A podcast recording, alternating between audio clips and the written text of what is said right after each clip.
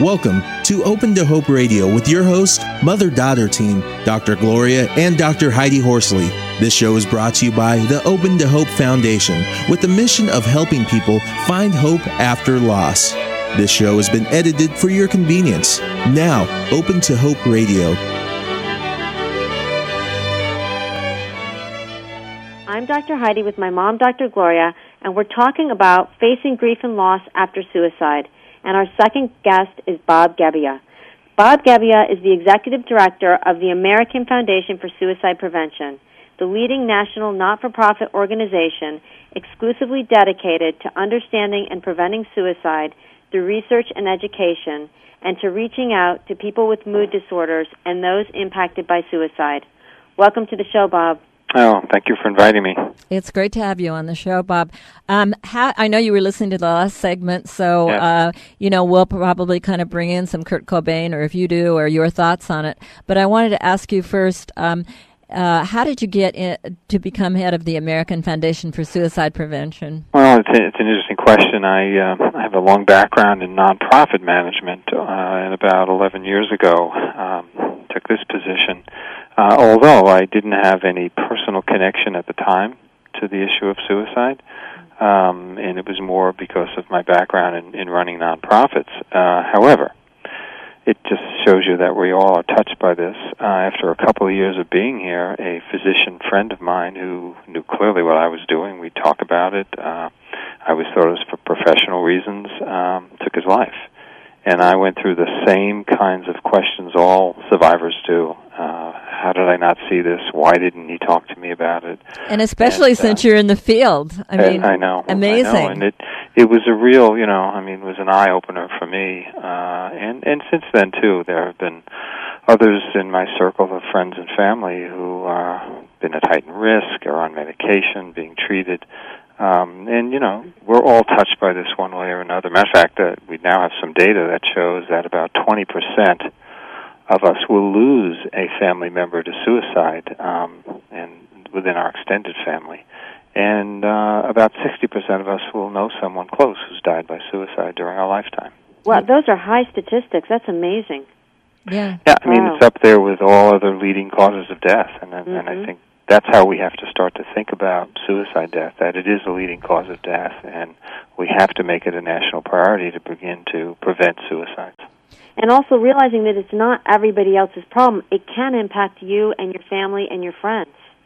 Absolutely. You know, the, the thing about suicide death is it cuts across really just about every socioeconomic uh, category you can think of. I mean, it's it's all income levels, all ethnic groups. Uh, it's a problem throughout the lifespan. I think often we hear, uh, you know, more that well, this is a problem of youth, and and they'll grow out of it.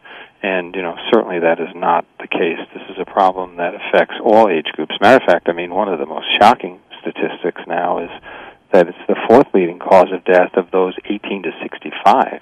Mm and you know that's the middle years of life. And um you know and and about 16% of all suicide deaths are among people over 65 so clearly it's tragic very tragic when we lose a young person. And you know that gets a lot of attention. Um but it is a problem throughout the lifespan as well. Absolutely. You know i live in san francisco. And in the past 2 years two people that i've known have jumped off the golden gate bridge Yes. And uh, it's, you know, and now they're talking about how to put something around it because uh, a friend of mine years ago, David Rosen, did a study of people who jumped off the Golden Gate Bridge mm-hmm. and found and interviewed people who survived. I don't know if you're familiar with his study, but he. I am, and, and, and uh, matter of fact, there's a, a young man who is now very active in the suicide prevention field who talks about his experience of jumping uh, off the bridge and surviving that fall Mm-hmm. And and what's so powerful about it is he talks about the fact that the you know he walked back and forth. He he was ultimately diagnosed as bipolar and saying how worthless he was and how he should do it, how he should do it, and having this kind of internal struggle. And the second that he went over the edge, he did not want to die. That's what David said. I guess there were eight people. I used to teach with him at the University of Rochester, and he said that I, I don't remember, there were like a couple of hundred that died and eight people survived, and all of them were sorry on the way down. Yes.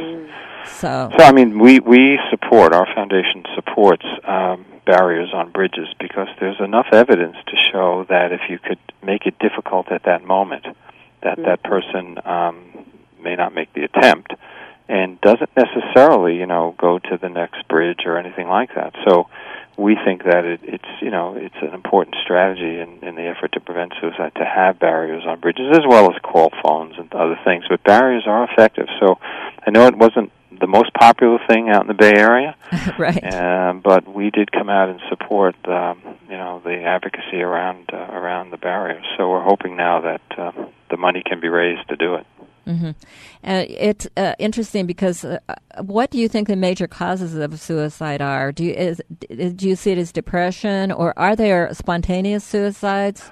Well, I think I think often um, two parts to the question. One, we do know from research that uh, ninety percent of those who die by suicide have an underlying um, psychiatric problem uh, disorder uh, at the time of their death. Often, however, it's not diagnosed. Um, so it's not being treated. Uh, and if it is treated, it, sometimes it's undertreated, and sometimes people lapse their treatment. Um, so we do know that this is not something that just happens. That there's an underlying cause. Depression is the leading cause, but bipolar disorder, anxiety, clearly alcohol, and and uh, other substance abuses. Um, these are all things that can lead a person to become so despondent and hopeless uh, that they will uh, make an attempt on their life. And uh, but I think the um, the other part of the the question too is, you know, is it impulsive? Many suicides um, seem impulsive, and and the moment that they make the attempt, it can be very impulsive. That's why again the barriers uh, could work. But often the thoughts have been there for a while, and it's that moment where they're going to act on the thought that can seem very impulsive. Um, now, there are people who are depressed their whole lives and uh, don't become suicidal. Um, they struggle, they suffer with their illness, uh, but they don't become suicidal. And and you know that is the vast majority, which is you know we're grateful for. But then there are those who become ill and very quickly become suicidal. So there really are, we have to understand better why some people do become suicidal, why some people will immediately be, upon becoming depressed, um, see no hope and, and make an attempt, uh, and, and often take their lives. And I think we're starting to learn that impulsivity and, and how people um, solve their problems or handle their problems, their personality types will play a part in this um, maybe they're how aggressive they are, uh, th- other things that, in addition to the depression, put them at higher risk. So, I mean, I think we're starting to learn a lot more about about that, about suicidal behavior, and about uh, who's at higher risk, and we're not there where we can predict. And I think that's the long-term goal to be able to have clinicians to be able to predict and then we could really have more interventions and, and save more lives. Well, one of the problems, like with Kurt Cobain, is trying to keep people in treatment. Sometimes it's not an easy thing, even yes. if you feel that they're in, at risk, because you know maybe in the old days you could um, force them to stay into treatment, but no more. Well, and that is a serious problem, and that that's I think you know our view on that too is that you know you have to educate the family, uh, the caregivers, the friends, the people around them, to encourage them to continue um, to to either take medication or, or uh, go to their therapist and get the help. And I think that what happens often is um, the stigma. I think works against us. either seeking help to begin with, uh, that somehow I, this was I think I got some good comments made uh, in the segment with Bev that you know in many cases you know it's oh I should be able to pull myself together. Mm-hmm. People don't seek help, um, and I think the stigma really works against it. It's a barrier. If somebody you know is diagnosed uh, with diabetes, um, you know they get help and they take their medications and insulin, and they you know they follow up on their treatment and they take it seriously, and you know. Um, but we don't and, see that unfortunately with and depression. society doesn't blame disorder. them. I mean, if someone has diabetes, if someone has feelings of depression, people say, "Suck it up, walk it off." You right. know, you think positive thoughts. You know, you can change the way you're feeling just by your thoughts, etc. Rather than realizing that if it's a serious clinical depression, they need other medication therapy and other things. Yes, and by the way, the combination uh, for those with major depression, the combination of of um, psychotherapies, especially certain types, I think uh, with medication really is, seems to be the most effective. Now, it's not to say that some people don't get better with uh, without medication too, and I think Mhm. you know that's really where the clinician has to has to be um, involved and make those decisions with the with the patient and hopefully their families. And I think the more we can have the the caregivers and the support system, uh, then people you know will compliant with their treatment and uh, and get better. Right. The thing is, is that people do get better, and I think that those who become suicidal just can't see that, and they're Okay. in such terrible pain. Yeah, we need to go to break now. So, one of the things I want to say to our audience out there is you can hear how hard it is to get, you know, people to get help. So, we know if you've had somebody die of suicide and you're listening to this show, we know you tried hard to help them. And um, our heart goes out to you for the, the losses you've had. I- I think it's so important for those who have had a suicide loss to know that they're not alone and that it's not their fault. I mean, suicide is the complication of illness, and uh, that the the death is the fault of the illness.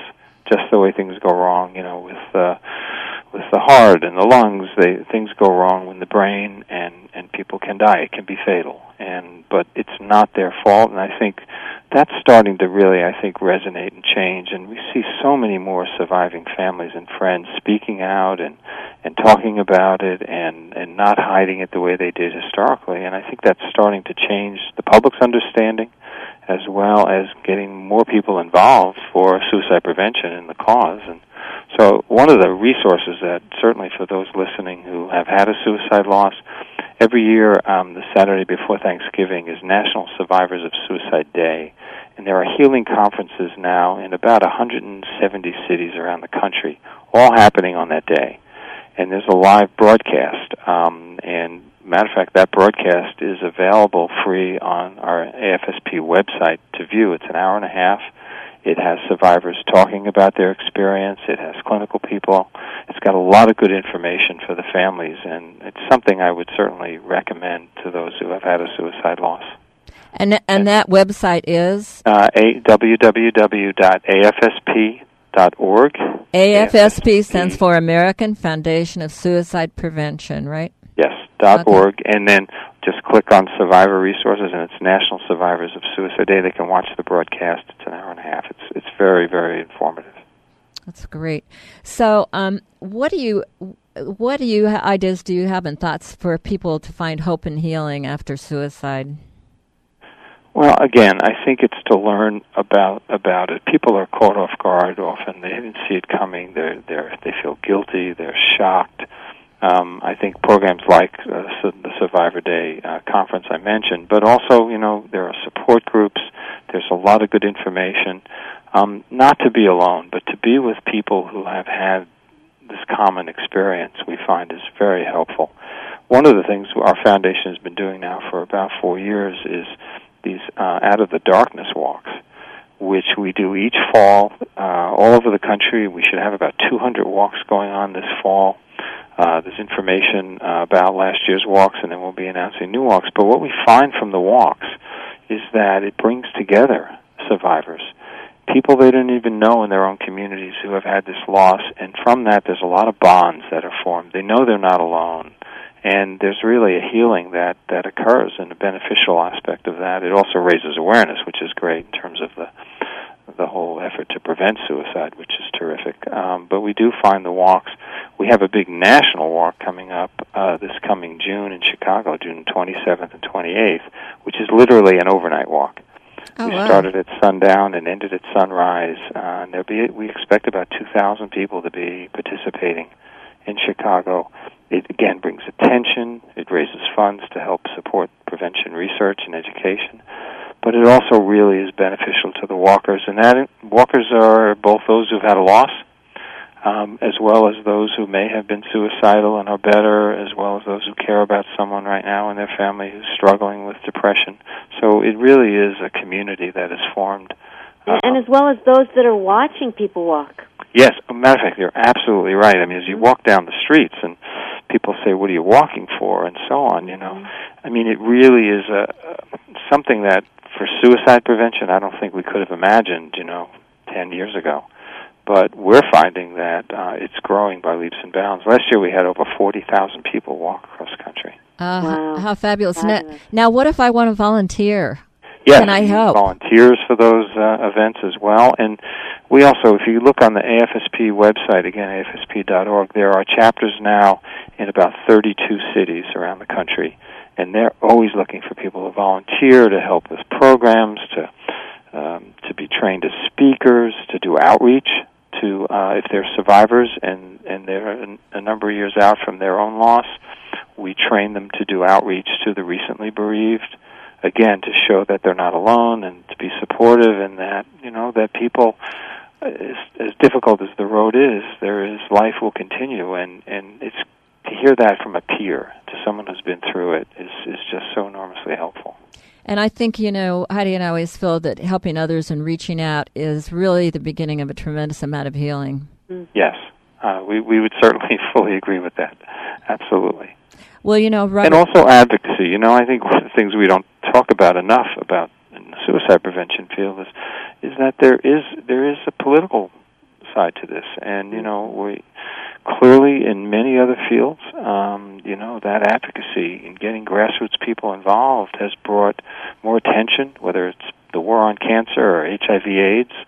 Uh, we have seen enormous progress in prevention because of that political dimension. And in the fact that, that now people are who've been impacted by suicide are starting to become more activist and, and speaking out with their legislators and other policymakers um, can really help our cause. And I think that's kind of where we are. We're, it's it's new, it's pretty uh, you know in its infancy, uh, but I think that's where uh, we would see the suicide prevention field heading.